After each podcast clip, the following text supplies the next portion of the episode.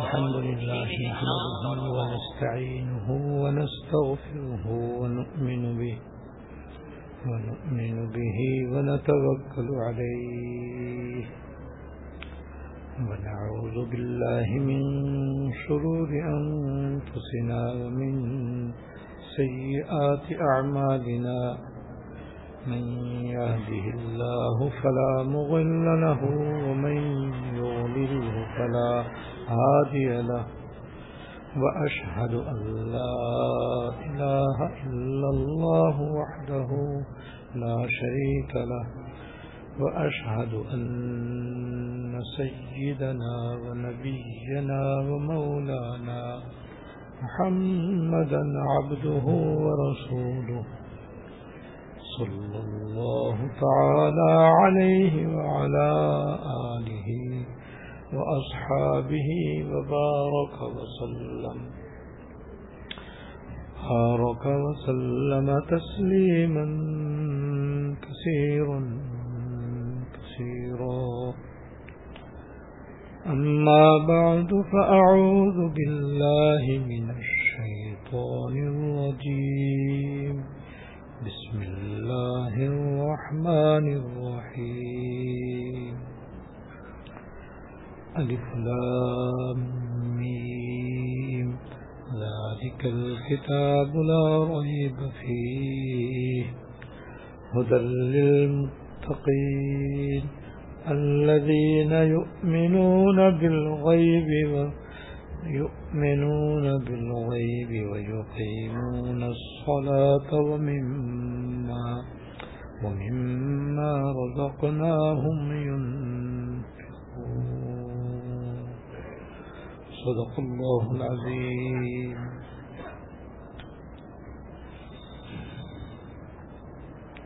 میرے قابل احترام بزرگوں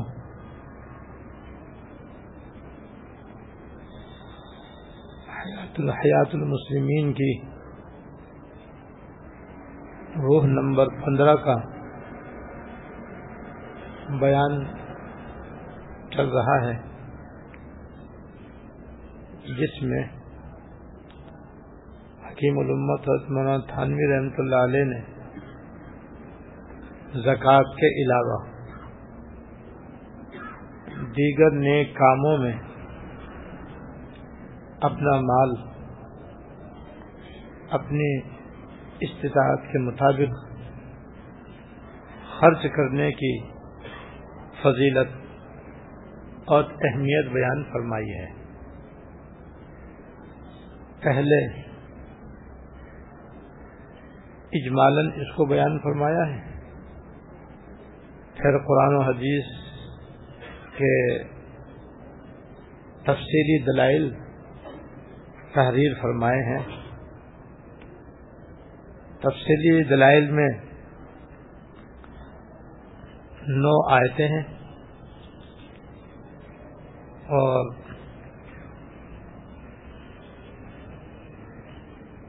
بیس احادیث طیبہ ہیں۔ جن سے رائے خدا میں مال خرچ کرنے کی فضیلت، اہمیت اور ضرورت کو ثابت فرمایا ہے۔ تین آیات آپ کے سامنے بیان ہو چکی ہیں۔ آیات نمبر چار اور پانچ وغیرہ ابھی انشاءاللہ آپ کے سامنے بیان کی جائیں گی۔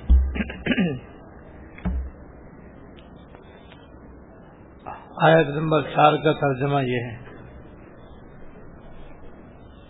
اللہ دل شاہ کا ارشاد ہے۔ وہ جنت تیار کی گئی ہے۔ اللہ تعالی سے ڈرنے والوں کے لیے۔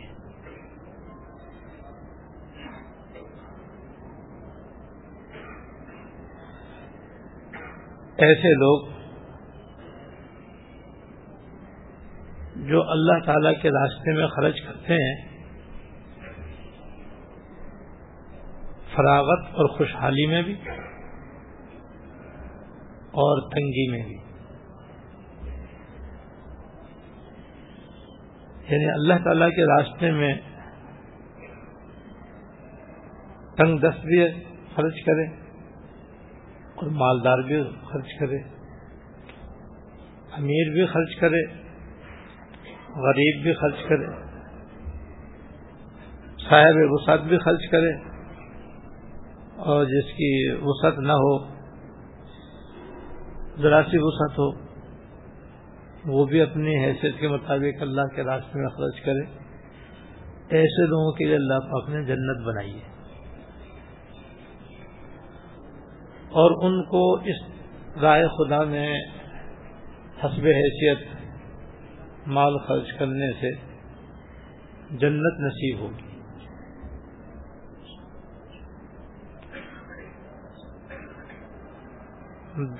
آیت نمبر پانچ میں اللہ جل شاہ کا ارشاد ہے۔ بلا شبہ اللہ تعالیٰ نے مسلمانوں سے ان کی جانوں کو اور ان کے مالوں کو جنت کے بدلے خرید لیا سہارا یعنی مسلمان کی جان اگر وہ اللہ تعالی کی ساتھ میں صرف ہو اور مسلمان کا مال رائے خدا میں استعمال ہو اور یہ دونوں واسطے اللہ کے ہو، تو اللہ تعالیٰ اس کے عوض میں ان کو جنت عطا فرما دے اور یہ سودا اللہ پاک نے کر لیا ہے۔ جو اللہ تعالیٰ پر اور آخرت کے دن پر ایمان لا چکا ہے، اس کا اللہ پاک سے یہ سودا ہو چکا ہے۔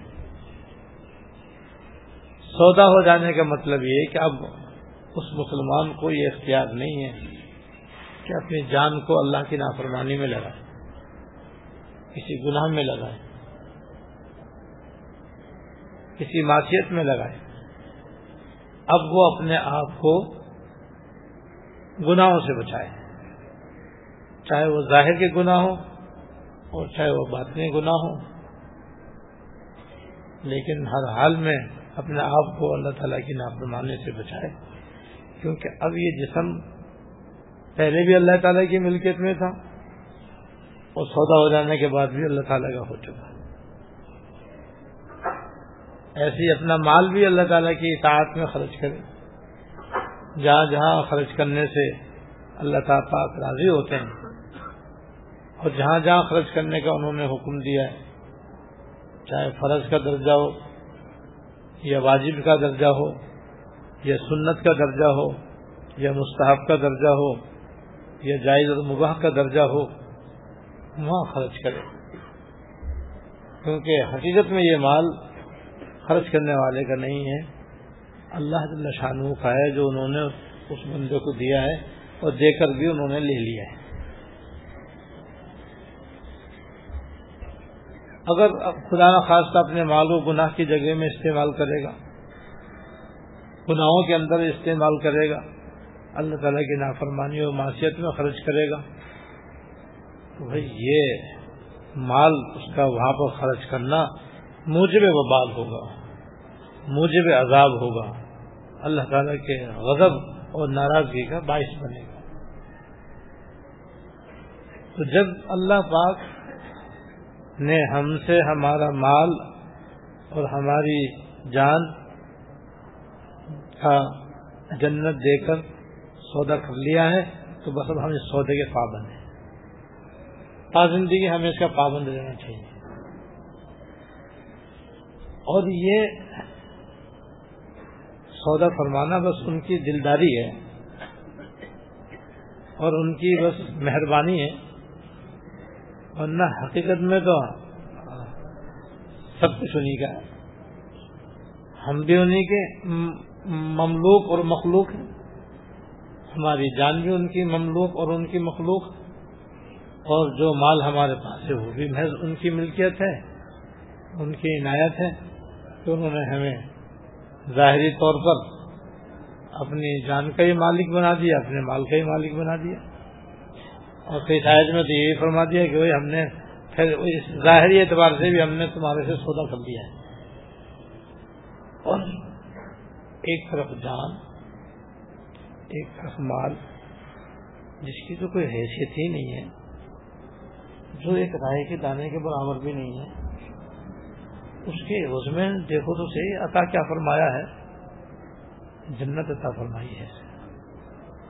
اور جنت کے ساتھ ساتھ ان کی رضا بھی ہے۔ جنت کے ساتھ ساتھ ان کی رضا بھی ہے۔ جنت مقام رضا کا نام ہے۔ جن سے اللہ پاک راضی ہوں گے اور جن کو اپنا رضا کا فرمانا دیں گے انہیں کو جنت میں داخل فرمائیں گے۔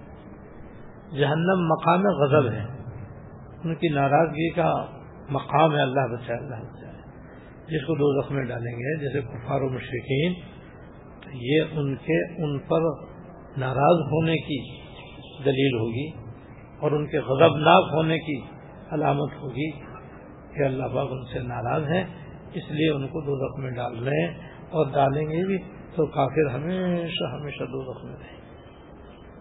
جس کے عذاب کی کوئی انتہا نہیں۔ جس کی جس میں تکالیف کی کوئی حد نہیں۔ اللہ تو اللہ تعالیٰ کی رضا بھی ملے اور جنت بھی ملے، یہ کوئی معمولی انعام نہیں۔ اتنا بڑا انعام ہے، اتنا بڑا انعام ہے کہ میں ذرا سے ایک جھلک اس کی بتاتا ہوں۔ حدیث شریف میں آتا ہے۔ کہ جو سب سے ادنا درجے کا جنتی ہوگا، جو سب سے آخر میں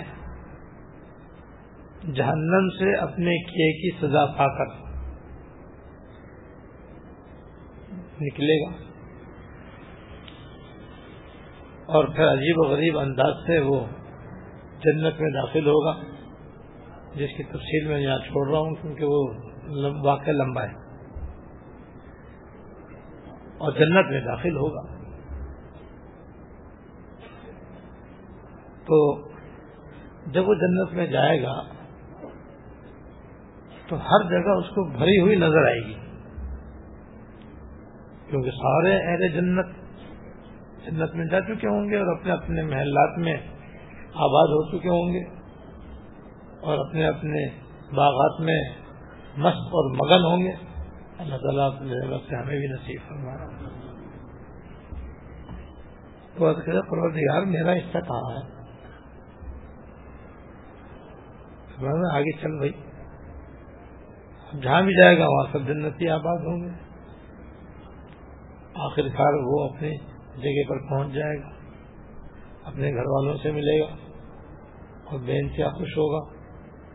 اور پھر اللہ پاک اس سے فرمائیں کہ اچھا بھائی، یہ تو جو کچھ تھا تجھے مل گیا، اب تو مانگ اور کیا مانگتا ہے؟ وہ مر گئی اللہ، یہ بھی عطا فرما دیجیے، یہ بھی عطا فرما دیجیے، یہ بھی عطا فرما دیجیے۔ اللہ تعالیٰ دیتے جائیں گے، وہ مانگتا جائے گا۔ یہاں تک کہ مانگتے مانگتے وہ تھک جائے گا کہ بھائی، اب تو یا اللہ، سب کچھ دے دیا آپ نے، وہ سمجھ میں نہیں آ رہا۔ تو فرمائیں گے اور سوچ لے اور کچھ غور کر لیں، کچھ کوئی چیز رہ گئی ہو تو وہ بھی ہم دے دیں۔ کچھ سوچ کر غور کر کے پھر وہ کچھ بتلائے گا۔ وہ بھی اللہ پاک عطا فرما دیں گے۔ پھر یہ چپ ہو جائے گا۔ پھر اللہ پاک فرمائیں گے اچھا بھائی، پوچھ بھائی، سوچ بھائی، غور کر۔ پھر حدیث میں آتا ہے کہ اس کے بعد پھر جب وہ بالکل چپشا بن جائے گا۔ جو کچھ مانگنا تھا مانگ چکا تو سمجھ میں نہیں آ رہا اب کیا مانگوں اور اور کیا مانگوں۔ تو اللہ پاک فرمائیں گے، ارے دیکھ، فلاں چیز تو نے مانگی نہیں، تجھے تو اس کی بھی ضرورت تھی۔ ہاں ہاں مجھے یہ بھی چاہیے۔ پھر کچھ اور اللہ پاک یاد دلائیں گے، پھر وہ ہاں ہاں کرے گا۔ اب اللہ تعالیٰ خود یاد دلاتے جائیں گے کہ یہ بھی تیرے مانگنے کی یہ بھی تیری ضرورت کی چیز ہے، یہ بھی تیری ضرورت کی چیز تھی، یہ تو نے مانگی نہیں، ارے یہ تو مانگ لیتا کم سے کم۔ چلیے بھی مانگ لے۔ یہ بھی عطا فرما دی، یہ بھی عطا فرما دی، یہ بھی عطا فرما دی۔ اب اللہ پاک خود اپنی رحمت سے اس بندے کو خود یاد دلاتے جائیں گے اور وہ ہاں ہاں کرتا چلا جائے گا۔ اس طرح جتنا بندے نے مانگا وہ اور جتنا اللہ پاک نے اس کو یاد دلایا وہ عطا فرما کے فرمائے کہ یہ اور جتنی یہ ساری دنیا ہے اس وقت دنیا۔ اس کے برابر تو اس کو وہاں جگہ ملے ہی ملے۔ تو میں اس سے دس گنا اور لے لیں جو کچھ تو نے مانگا، جو کچھ میں نے دیا اور جو کچھ زمین جتنی جگہ، بڑی جگہ تھی، یہ بھی اور اس سے دس گنا زیادہ اور میں نے تجھ کو دیا۔ یہ سب سے ادنا درجے کے جنتی کا حال ہے۔ جو سب سے کم درجے کا جنتی ہوگا، اتنی نعمتیں اس کو عطا ہوں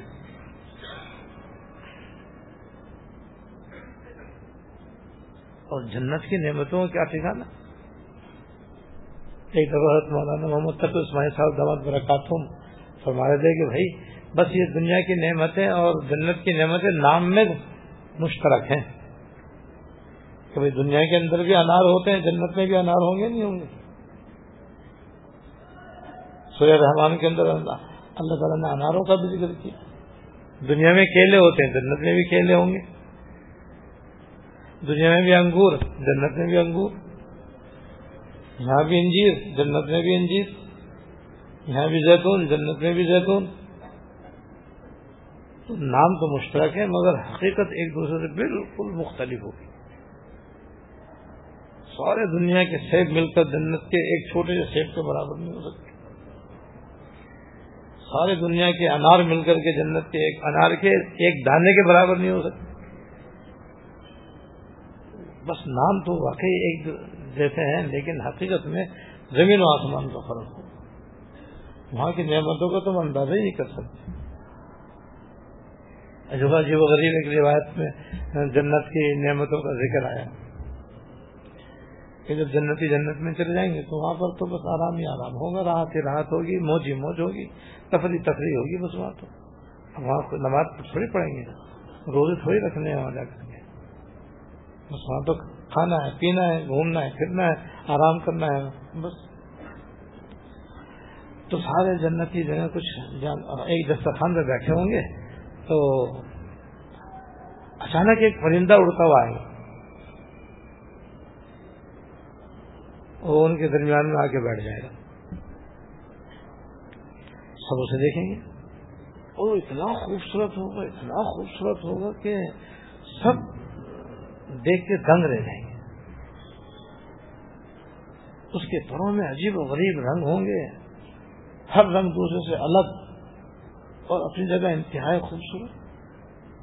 اس کی چوٹ اس کی آنکھیں، اس کے پر، اس کے پنجے، اس کی دم، اس کے پر۔ ہر ایک ایسی کہ بس دیکھتے کہ دیکھتے رہ جائیں گے۔ جب اس کو دیکھ کر حیران ہوں گے تو چاہیں گے بھائی اس کو تو پکڑ کے دیکھیں کیسا جیسے خوبصورت بٹیر ہوتا ہے نا، ہاتھ میں پکڑ کے اس کو پیار کرتے ہیں۔ خوبصورت کبوتر ہوتا ہے تو ہاتھ میں لیتے ہیں، بھائی ماشاء اللہ کیا خوبصورت کبوتر ہے، اور ہاتھ میں لیتے ہیں پیار کرتے ہیں۔ تو اتنا خوبصورت پرندہ ہوگا کہ اس کو دیکھنے کے لیے ہاتھ بڑھائیں گے۔ تو جب ہاتھ اس کو لگے گا تو پتا چلے گا، ارے یہ تو فالودہ ہے۔ آئس کریم ہے۔ اور جب کھائیں گے تو وہ اتنا عمدہ ذائقہ کہ آج تک کبھی ایسا فالودہ کھایا ہی نہیں ہو۔ لو صاحب، اب تو ان کے سب کے منہ کھل جائیں گے۔ اور جلدی جلدی جلدی سب اپنے جناب ہاتھ بڑھائیں گے۔ کوئی ایک پر توڑ رہا ہے، کوئی دو پر توڑ رہا ہے، کوئی ایک ٹانگ کھینچ رہا ہے، کوئی چوٹ پکڑ رہا ہے۔ ہر ایک کا ذائقہ الگ ہے، ہر ایک کا مزہ الگ ہے۔ جتنے رنگ اتنے ذائقے۔ تو کھاتے جائیں گے اور حیران ہوتے جائیں گے اور خوب پیٹ بھر کے کھائیں گے۔ اور کھائے جائیں گے وہاں پہ تو کھانے کی کوئی حد ہی نہیں۔ ایسا تو ہے نہیں کہ وہاں کھائیں گے تو بد ہزمی ہو جائے گی اور موشن لگ جائیں گے۔ یہ موشن پوشن تو یہی ہے بھائی۔ وہاں کوئی موشن ووشن نہیں ہوں گے۔ وہاں کہیں بدل گئے یہ نہیں کہ لاؤ بھائی کاتین لے کر کے آؤ اور ہاتھ میں چورن دو۔ بہت زیادہ کھا لیا بھائی۔ مزے دار تھا، کھانا زیادہ کھا لیا بد ہزمی ہو رہی ہے۔ ڈاکٹر صاحب کے پاس جا رہے ہیں کہ ڈاکٹر صاحب کو انجیکشن لگاؤ جلدی سے، کھانا ہزم ہو، پیٹ کا درد ختم ہو۔ وہاں کچھ نہیں ہوگا، بس حدیث میں آتا ہے کہ بس ایک ڈکار آئے گا۔ اور سب ایک خوشبودار پسینہ آئے گا، سب لکڑ ہزم پتھر ہزم سب برابر۔ جب کھا کے فارغ ہو جائیں گے سب، تو روایت میں ہے کہ وہ پرندہ اڑ کر چلا جائے گا۔ جیسے پہلے سے ہی سلام، سالم آئے تو ویسے کہ ویسے سے سالم اڑ جائے گا۔ بعض روایتوں میں یہ کہ ان کے پاس سے ایک پرندہ اڑتا ہوا جائے گا۔ تو اڑتا ہوا پرندہ بھی تو بڑا خوبصورت لگتا ہے۔ جنتی اس کو دیکھیں گے۔ تو جنتی اس کو دیکھ کر کے یہ آرزو کرے گا، بھائی، یہ تو بڑا خوبصورت پرندہ ہے، اس کے تو کاش ہم کباب کھاتے۔ ہیں جیسے کبھی فاختہ اڑتی ہوئی جاتی ہے تو جی چاہتا ہے، بھائی، کاش یہ ہمارے ہاتھ میں ہوتی ہے ذبح کر کے ہم اس کو بھون کے کھاتے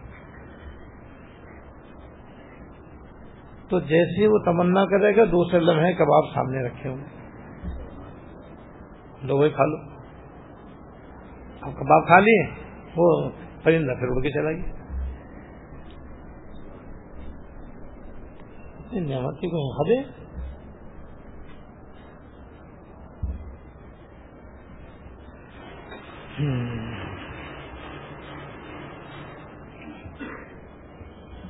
اور ایک روایت میں ہے کہ جنت میں۔ بعض جنتی ایسے عالی مقام ہوں گے کہ اللہ تعالیٰ ان کو ایک ایسا درخت عطا فرمائیں گے جس کے اوپر سے بجائے پھول نکلنے کے یا پھل نکلنے کے سلے ہوئے سوٹ نکلیں۔ گے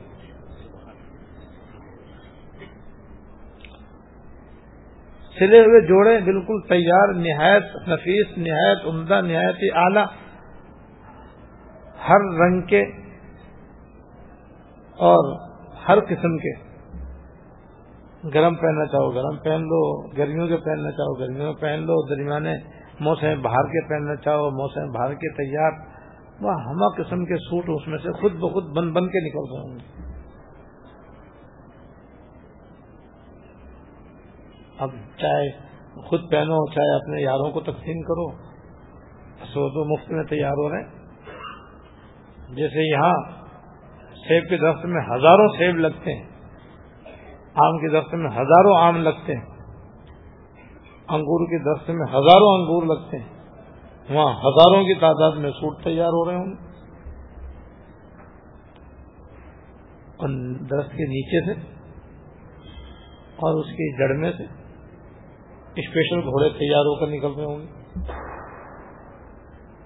ایسی بھی کوئی فیکٹری دیکھی کہیں جس میں گھوڑے بنتے ہوں؟ گاڑیاں تو بنتی ہیں گھوڑے نہیں بنتے بھائی۔ وہ گھوڑے بھی اسپیشل ہوں گے۔ کیسے؟ پر والے ہوں گے۔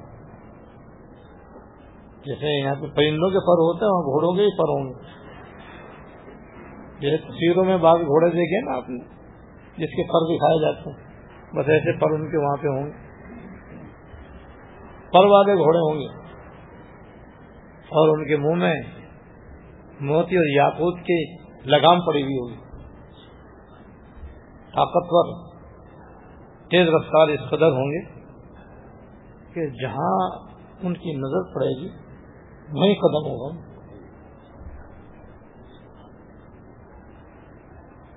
اور یہ عالی مقام جنتی جو ہے ایسے گھوڑوں پر بیٹھ کر جنت میں سیر کریں گے۔ تفریح کریں گے کیونکہ وہاں کے باغات اور وہاں کے محلات کا ہم یہاں کوئی تصور کر ہی نہیں سکتے۔ جب میں نے کر دیا، ساری دنیا ملا کر کے بھی چھوٹی سی ہے آخرت کے، جنت کے محلات کے مقابلے میں۔ بس میں یوں کہہ سکتا ہوں، ایک نقطے کے برابر بھی نہیں ہے۔ نقطہ ہوتا ہے، جیم کے پیٹ میں ایک نقطہ باغ کے نیچے ایک نقطہ۔ اس نقطے سے بھی یہ دنیا وہاں چھوٹی ہے۔ کتنی وسعت ہے وہاں کے محلات میں اور باغات میں۔ وہاں گھومنے کے لیے بھی تو کچھ چاہیے۔ تو اللہ تعالیٰ یہ گھوڑے ایسے عجیب و غریب انداز سے وہاں پر پیدا ہوں گے کہ ایک سے خوبصورت گھوڑا ہو جس پہ دل چاہے سواری کرو۔ اور وہ جہاں کہو گے وہ اڑا کے لے جائے۔ گا ذرا سی دیر میں اپنی، اپنا، اپنی حکومت کا دورہ کر لے گا جب آپ نے یہ عجیب و غریب درخت کا ذکر فرمایا تو صحابہ کرام نے دریافت کیا کہ ہاں اچھا روایت میں یہ ہے کہ جب یہ لوگ اس میں اڑ رہے ہوں گے تو جو ان سے نچلے درجے کے جنتی ہوں گے وہ حیران ہو رہے ہوں گے۔ وہ حیران ہو رہے ہوں گے کہ یہ عجیب لوگ ہیں بھائی، سبحان اللہ، کیا ہے ایسی کیسی اسپیشل سواری ان کے پاس ہے بھائی؟ کہ اشاروں میں ان کے گھوڑے ان کو لیے پھر رہے تو وہ دریافت کریں گے رب العالمین سے کہ پروردگار عالم، ان کو یہ جو نعمت عطا فرمائی ہے آپ نے، وہ کس عمل کی بدولت عطا فرمائی ہے۔ یہ دنیا میں ایسا کون سا عمل کرتے تھے جس کے نتیجے میں آپ نے ان کو یہ نعمت عطا فرمائی ہے جس جس جو ہمیں بھی نہیں ملی۔ تو ان کو بتایا جائے گا۔ مین جان بلّہ بتایا جائے گا کہ جب تم رات کو سویا کرتے تھے، یہ تحجد پڑھا کرتے تھے۔ تم سویا کرتے تھے، یہ نماز پڑھا کرتے سبحان سبحان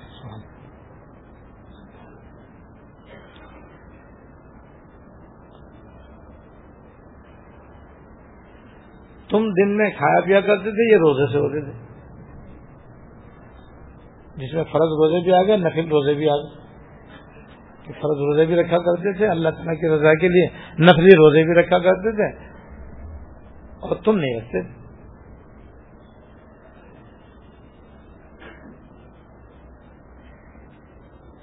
جب تم کنجوسی کرتے تھے اور رائے خدا میں اپنا مال خرچ کرنے سے اپنے آپ کو روکتے تھے یہ اللہ تعالیٰ کے راستے میں پیسے خرچ کیا کرتے نیک کاموں میں اپنے پیسے خرچ کیا کرتے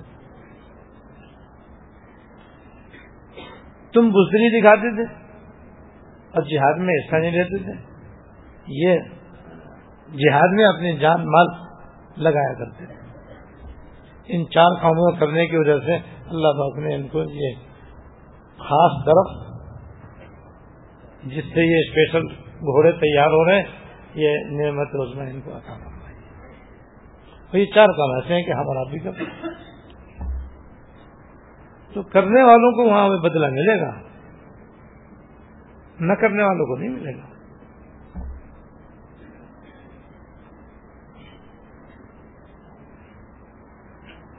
تحجد پڑھنا کوئی مشکل کام نہیں۔ تحجد پڑھنے والوں کی دو فضیلت اور بتا دوں آپ کو، کیونکہ آج کل الحمدللہ للہ پڑھنا بہت ہی اللہ باپ نے آسان فرما دیا ہے۔ کیونکہ راتیں لمبی جلدی سو کر کے آرام سے آدمی اٹھ سکتا ہے۔ پانچ بجے بھی اٹھ جائے تو تقریباً کچھ کم ایک گھنٹہ یا پونا گھنٹہ اس کو تاجر پڑھنے کا مل سکتا ہے۔ ساڑھے پانچ بجے اٹھے تب بھی بیس منٹ آدمی کو آرام سے تاجر پڑھنے کی مل رہے ہیں مزید رات کچھ اور بڑی بھی ہوگی، آگے جا کر انشاءاللہ۔ تو تاجر پڑھنے والوں کی دو فضیلتیں اور بھی ہیں۔ ایک فضیلت تو یہ ہے کہ اللہ تعالیٰ ان کو شیش محل عطا فرمائیں شیش محل یعنی شیشے کا محل۔ وہ شیشے کا محل جنت کا ہوگا، دنیا کا۔ نہیں دنیا کے شیش محل کو دیکھنے کے لیے چراغ جلانا پڑتا ہے۔ نہ تو پتہ ہی نہیں چلتا کہاں شیش محل شیشے کہاں ہے وہاں کا شیش محل ایسا ہوگا کہ بغیر کسی لائٹ کے اندر سے باہر دیکھ لو، باہر سے اندر دیکھ لو۔ اتنا صاف شفاف اور اتنا حسین اور خوبصورت ہوا کہ بس بیان سے باہر۔ یہ شیش محل تاجد پڑھنے والوں کو ملے گا۔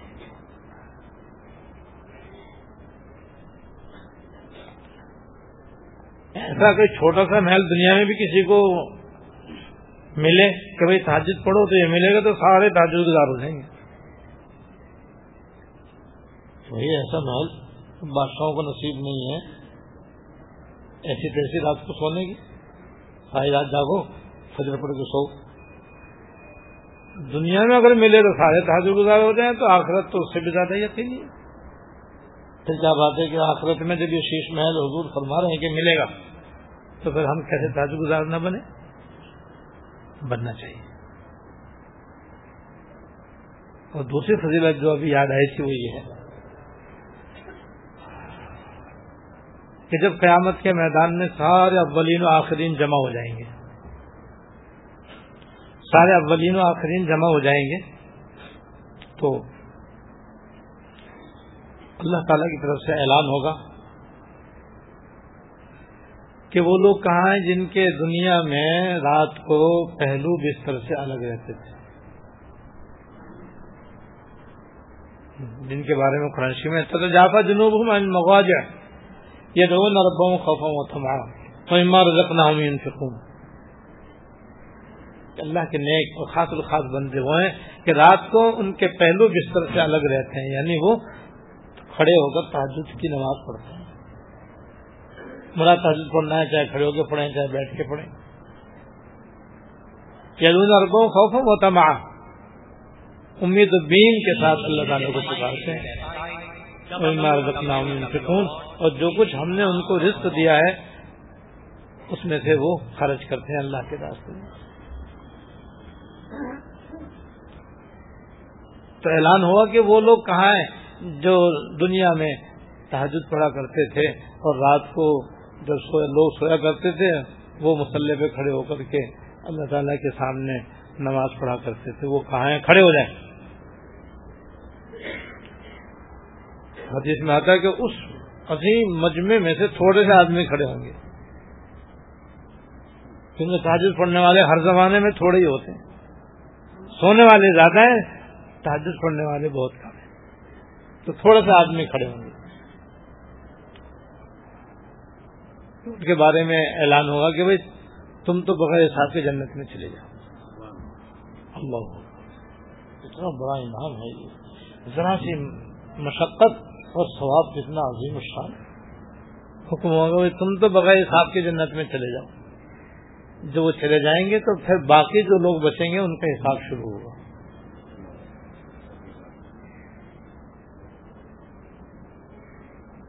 اور تحجد پڑھنا بہت ہی آسان۔ اور ایک طریقہ تو اتنا آسان ہے کہ ہم ساری عمر الحمدللہ اس پر عمل کر کے تحجد گزار بن سکتے ہیں۔ وہ ایک روز آنا بلا ناگا عشاء کی دو سنتوں کے بعد تین وطر سے پہلے چار نفل پڑھنے کا معمول بنا لیں۔ چاہے دو دو رکعت کر کے پڑھیں، چاہے چار رکعت ایک سلام سے پڑھیں۔ یہ چار رکعت سلاط اللیل ہیں تو یہ تحجد کے قائم مقام ہے۔ وجہ یہ کہ تحجد کا وقت عشاء کے فرضوں کے بعد شروع ہوتا ہے جو صبح صادق تک رہتا ہے۔ اول وقت اس کا جائز وقت ہے اور رات کا آخری حصہ اس کا مستحب وقت ہے۔ مستحب وقت میں پڑھنا افضل ہے، جائز وقت میں جائز ہے۔ دونوں جگہ تحجد دیکھو کتنا آسان ہے۔ اب جس کی رات کے آخری حصے میں آگے نہ کھلے تو وہ سونے سے پہلے پڑھ لیا کرے۔ کیا مشکل ہے۔ اگر کوئی یہ بھی نہ پڑھ سکے تو بس پھر بھائی، تو پھر بہانے باز ہیں۔ تو اگر نہ چاہے تو بہانے آزاد ہیں۔ اور جیسا کہ میں نے کیا کہ آج کل تو رات اتنی لمبی ہے کہ آرام سے آدمی جلدی سو کر کے جلدی آرام سے اٹھ سکتا ہے۔ تو رات کے آخری حصے میں بھی اٹھ جائے، پانچ بجے اٹھ جائے، ساڑھے پانچ بجے اٹھ جائے۔ کم سے کم دو رکعتیں، درمیان درجن چار رکعتیں، آٹھ رکعتیں بھی ثابت ہیں، بارہ بھی ثابت ہیں۔ اکثر حضور اسلاد والسلام آٹھ رکعتیں پڑھا کرتے تھے۔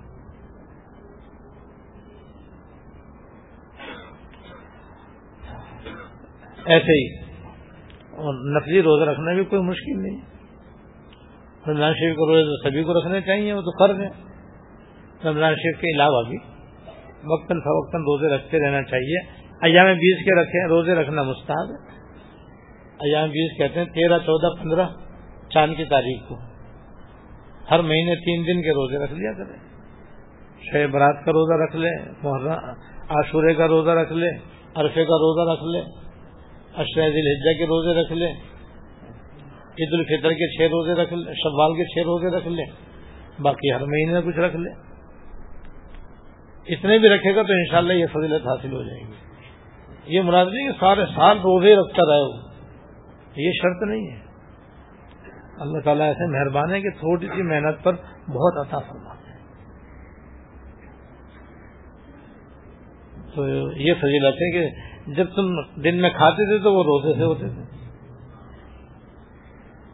اور تم بخل سے کام لیتے تھے، وہ اللہ کے راستے میں خرچ کرتے تھے۔ تو جہاں بھی موقع ہو، جب یہ سمجھو کہ بھئی یہ موقع ایسا ہے کہ یہاں خرچ کرنا نیکی کا باعث ہے۔ نیک کام میں یہاں پیسے خرچ ہونے چاہیے؟ جب ایسا کوئی موقع آ جائے تو حسب استطاعت، جو بھی توفیق ہو، کم، زیادہ، بس اللہ کی رضا کے لیے خرچ کر۔ ایسے جہاد کی نیت رکھے کہ جب جہاد شری جہاد ہوگا تو منظن قربان کروں گا انشاءاللہ۔ اور جب تک باقاعدہ شری جہاد کا سامنا نہ ہو تو ایک جہاد اکبر ہے۔ ایک جہاد جہاد اکبر ہے۔ وہ کافروں سے لڑنا، دشمنوں سے لڑنا تو جہاد اصغر ہے۔ اور ایک جہاد اکبر ہے اور جہاد اکبر وہ ہے جو نسل و شیطان کے خلاف لڑا جائے۔ جس کا ایک روایت میں ذکر ہے کہ رجانا من جہاد الاصغر جہاد اکبر کہ ہم چھوٹے جہاد سے بڑے جہاد کی طرف واپس لوٹے۔ تو کافروں سے لڑنا یہ چھوٹا جہاد ہے۔ اور نفس سے لڑنا یہ بڑا جہاد ہے۔ دشمن سے لڑنا اس لیے چھوٹا جہاد ہے کہ وہ عارضی اور وقتی ہے۔ اور نفس و شیطان سے لڑنا یہ جہاد اکبر اس لیے کہ یہ ہمہ وقتی جہاد ہے اور تا زندگی جہاد ہے۔ یہ جہاد تو ایسا ہے کہ ہم میں سے ہر شخص اس جہاد کے کرنے کا پابند ہے۔ نفس خلاف جہاد کرنے کا مطلب یہ کہ اس کی ناجائز خواہشات کو پورا مت ہونے دو۔ اب اس کی ناجائز خواہشات دو قسم کی ہوتی ہیں۔ کبھی تو یہ فرض و واجب ادا کرنے میں رکاوٹ ڈالتا ہے۔ جیسے فجر کی نماز فرض ہے اس وقت نیند تاری کر کے کوشش کرتا ہے کسی طریقے سے اس کی نماز قضا ہو، نماز قضا نہ ہو تو کم از کم جماعت نکلے اور کبھی دونوں کو قضا کروانے کی کوشش کرتا ہے۔ تو اس وقت آپ جہاد کرو کہ کسی قیمت پر نہ جماعت ہو تو نہ نماز پڑھاؤ یہ جہاد ہے۔ اب سخت سردی میں کس کا دل چاہتا ہے کہ میں گرم گرم بستر سے اٹھوں اور ٹھنڈے پانی سے وضو کروں؟ پھٹا مسجد میں جاؤں، نماز باجماعت ادا کروں۔ لیکن اگر مجاہد ہے تو پرواہ نہیں کرے گا اور کرنی نہیں چاہیے۔ ایسے زکات دینے کا موقع آئے گا تو نفر شیطان گے، ارے، تو نے محنت کری، تو نے کمایا، تو نے پیسے جوڑے، تو نے جمع کیا۔ خام فقیروں کو دے دیں، غریبوں کو دے دیں جنہوں نے کچھ بھی نہیں کیا۔ یہ پٹی پڑھائے گا، اللہ بچائے نفر شیطان جب کوئی ایسا خیال آنے لگے اور کنجوسی نفس کرنے لگے، بس آپ فوراً پہ پہ کے صاف کر کے پوری زکات بھی دو، اوپر سے مزید دے دو۔ دو صاحب، آپ نے تو نہ تو شیطان کے اوپر آرا چلا دیا۔ آپ نے تو زیبے کر دیا اس کو۔ اور اگر نہ دیا تو اس نے آپ کو زیبے کر دیا۔ آپ ہار گئے، وہ جیت گیا۔ یہ ہے دیکھو جہاد۔ ایسی دوسرا میدان ہے اس کا۔ گناہوں کی طرف آمادہ کرنا۔ صبح شام تک انسان کے سامنے نہ جانے کتنے موقع گناہ کرنے کے آتے رہتے۔ کہیں کان کا گناہ ہو رہا ہے، کہیں زبان کا گناہ ہو رہا ہے، کہیں آہوں کا گناہ ہو رہا ہے، کہیں دماغ کا گناہ ہو رہا ہے، کہیں ہاتھ پیروں کا گناہ ہو رہا ہے۔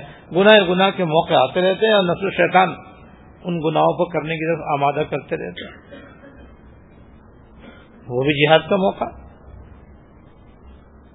فوراً کیا کہتے ہیں، ہوشیار ہو جائے کہ بھائی میری آنکھ غلط جگہ پہ نہیں ڈل جا سکتی۔ تو کتنے ہی کر لے۔ نسل شیطان تو کہہ رہے ہیں، ایک دفعہ تو دیکھ لے۔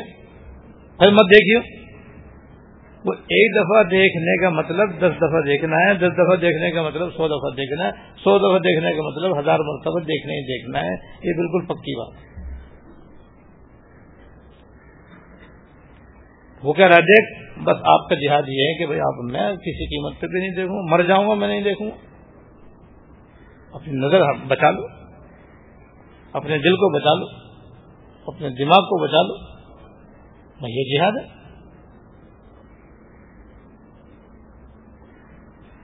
مزدور صاحب کے شعر ہیں، یہ دل پامال ہو یا ریس کا پیمانہ بھر جائے مگر ہر سانس میرا آپ کے در پہ گزر جائے۔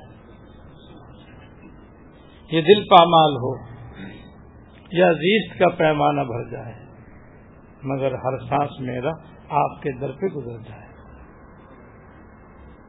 دوسرا شہر ہے، خون کے موجیں گزر جائیں نہ کیوں۔ آستانہ میں نہ چھوڑوں گا مگر، کہ جو آپ کا حکم ہے، بس آمن نہ ہو سکتا اور جو نفر شیطان لیں گے مر جاؤں گا مگر ان کا کہنا نہیں تیسرا شعر ہے آرزو خون ہو یہ حسرتیں پامال۔ ہو آرزو خون ہو یہ حسرتیں پامال ہوں۔ اب تو تیرے خاطر بنانا ہے۔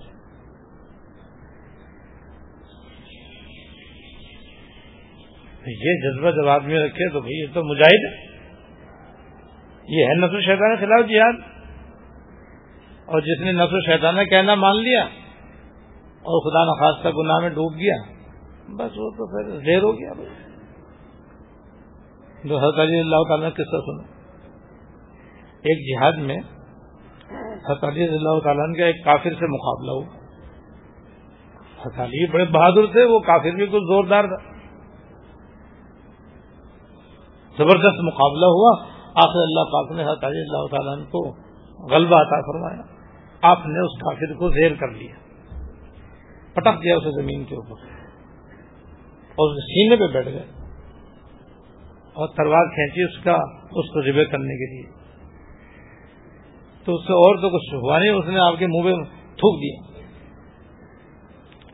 ظاہر ہے، دشمن نیچے دبا ہوا ہے اور وہ منہ پہ تھوک دے تو پھر تو غصے کی کوئی حدی نہ رہے۔ اس نے آپ کے چہرے پر تھوکا اور آپ اس کو چھوڑ کر سیدھے کھڑے ہو گئے۔ یعنی بجائے ذبح کرنے کے اس کو چھوڑ دیا۔ وہ حق کا بکا رہ گیا کہ بالکل مجھ پہ قابو پا کے کہ اب میرے جان سے مارنے میں کوئی کسر تھی نہیں۔ ہاں، حضرت نے کیوں چھوڑ دیا مجھے؟ اس نے وجہ پوچھی کہ حضرت آپ نے مجھے کیوں چھوڑ دیا؟ میں نے تو کام بھی ایسا کیا تھا کہ مجھے چھوڑنا چاہیے بھی نہ تھا، تو میں نے آپ کے منہ پہ تھوکا تھا۔ فرمایا، تیرے میرے منہ پہ تھوکنے سے میں نے چھوڑا ہے تجھ کو۔ کیوں؟ کہا، وجہ یہ ہے کہ جب تو نے میرے منہ پہ تھوکا تو میرا کبھی طور پر غصے میں اضافہ ہوا۔ اس سے پہلے جو میرا غصہ تھا وہ خالص اللہ تعالیٰ کے واسطے تھا۔ جب تو نے میرے منہ پہ تھوکا تو اب میرا کبھی غصہ بھی اس میں شامل ہوا۔ تو میں نہ تمہیں چھوڑ دیا کہ اب تمہیں ذبح کرنا، جان سے مارنا خالص اللہ تعالیٰ کے لیے نہیں ہوگا۔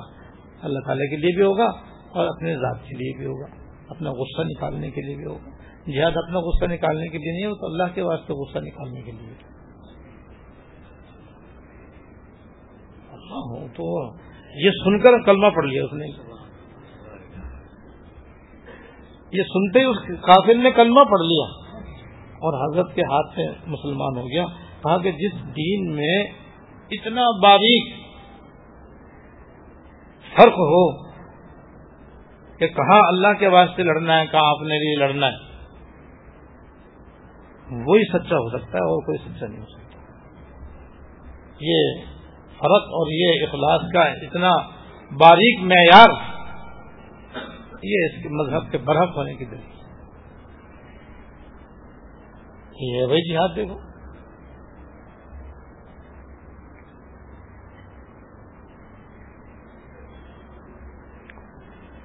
اس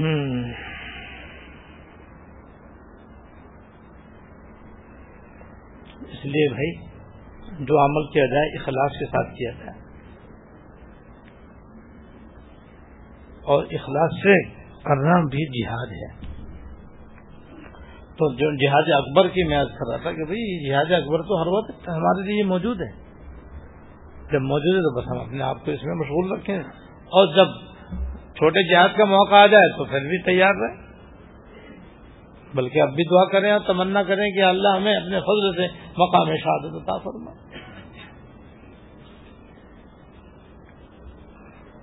چاروں کام بھائی ہم بھی کر سکتے ہیں، کوئی مشکل نہیں ہے۔ اور یہ جنت کا مقام ہمیں بھی مل سکتا ہے، جنت کی نعمت ہی مل سکتی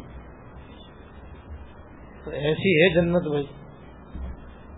اور جتنا بیان کیا گیا ہے، اس سے کہیں زیادہ جنت، ورا الورا اور بالا ہے، جو کچھ بھی بیان ہوا ہے، وہ سب ایک نمونے ہیں جو اللہ پاک نے اپنے فضل سے خود بھی قرآن قرآن شی میں بیان فرمائے اور حضور کے ذریعے بھی ان کو بیان کرایا۔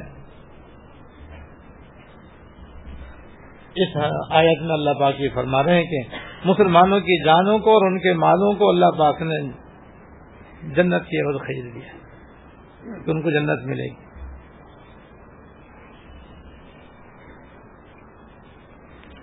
بس یہیں تک رکھتے ہیں۔ آگے انشاءاللہ شاء اللہ تعالیٰ اپنے اپنے قلم سے ہم کو ان کاموں کرنے کی توفیق دیں جو جنت میں لے جانے والے ہیں۔ اور ان سارے کاموں سے بچنے کی ان سب گناہوں سے بچنے کی توفیق عطا فرمائے جو دو دفعہ لے جانے والے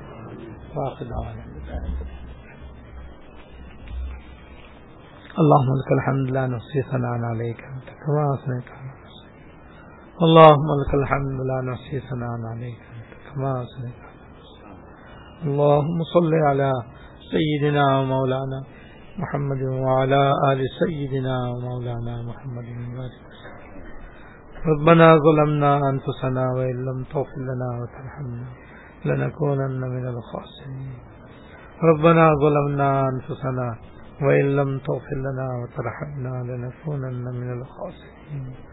ربنا هب لنا من أزواجنا وذرياتنا قرة أعين وجعلنا للمتقين إماما.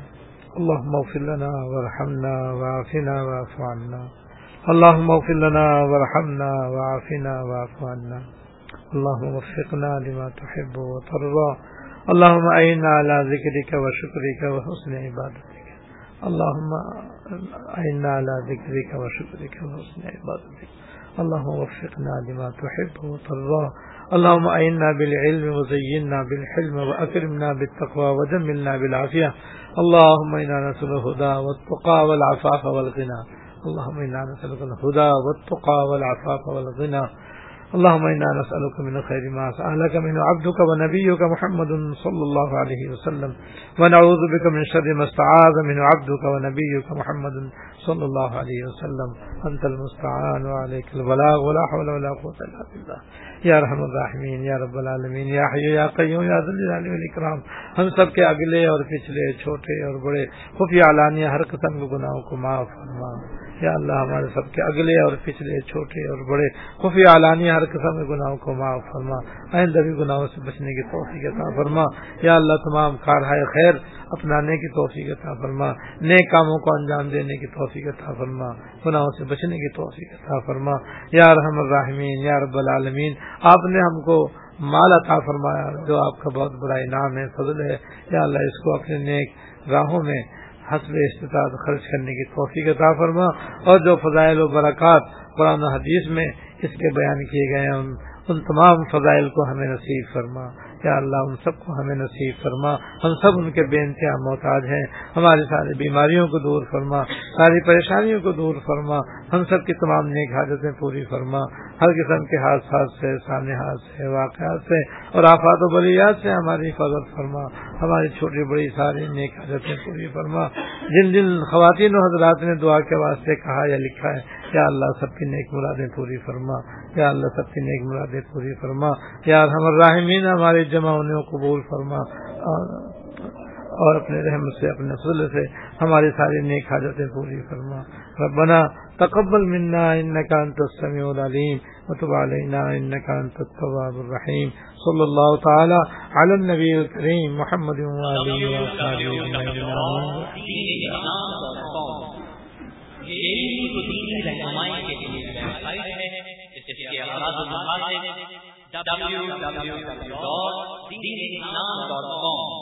اسلامی تعلیمات کو دنیا بھر کے مسلمانوں تک پہنچانا ہے اور اس کے ساتھ اصل حاضر کے جدید مسائل جن کا تعلق زندگی کے کسی بھی شعبے سے اور اس کے بارے میں قرآن سنت کی روشنی میں صحیح رہنمائی کرنا ہے۔ توحید رسالت کے حملوں کا معتدل جواب اور دنیا بھر کے لوگوں کو نبی کریم صلی اللہ علیہ وسلم کے اوصاف و کمالات اور تعلیمات سے آگاہی پروگرام میں شامل ہے اسلام کے خلاف پھیلائی گئی غلط فہمیوں کو دور کرنا اور مسلمانوں کے ایمانی جذبات کو بیدار رکھنا بھی اس کوشش کا حصہ ہے۔ صدر جامعہ دارالعلوم کراچی مولانا مفتی محمد رفیع عثمانی مفتی اعظم پاکستان اور شیخ الاسلام، جس جس پاکستان، مولانا مفتی محمد تقی عثمانی صاحب اور مفتی جامعہ دارالعلوم کراچی، حضرت مولانا مفتی عبدالرؤوف چکھڑی صاحب مرکز کی ہفتہ اسلامی مجالس براہ راست بیان تھی اور دیگر علماء پاک کی تقاریر تھی اب انٹرنیٹ پر اس ویب سائٹ پر سنی جا سکتی ہے۔